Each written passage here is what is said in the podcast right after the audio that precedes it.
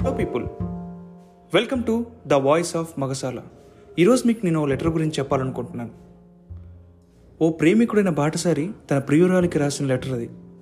అందులో తన కష్టాన్ని తన నిస్సాహతను తన అంతులేని ప్రేమను ఇలా చెప్పాడు.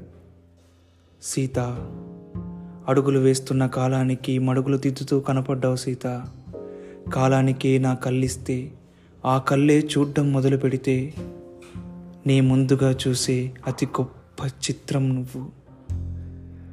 నదిని తలపించే నీ శ్వాసలో మధ్యలో ముగిసే ప్రయాణం చేయాలనుకోవట్లేదు సీత. ఎందరో తారలు నాకు తారసపడ్డా నా ప్రయాణం నా గమ్యం నీవే అనిపిస్తుంది. ఎన్ని కష్టాలు వచ్చినా ఎన్ని అడ్డంకులు ఎదురైనా చివరి వరకు ఈ రాముడు నీ కళ్యాణ రాముడే అనిపిస్తుంది. యుద్ధాలన్నీ యుద్ధభూమిలోనే జరగవు సీత. రెండు మనసుల మధ్య కూడా జరుగుతాయి. శరీరంతో చేసిన తప్పు కదా. మనసుకు మైలంటుతుందంటావా? కల్మషం లేని నీ ప్రేమకు నేను ఎప్పుడూ బానిసనే సీత. ఈ క్షణం చెప్పాలనిపిస్తుంది సీత. నాకు నువ్వు కావాలని నువ్వే కావాలని.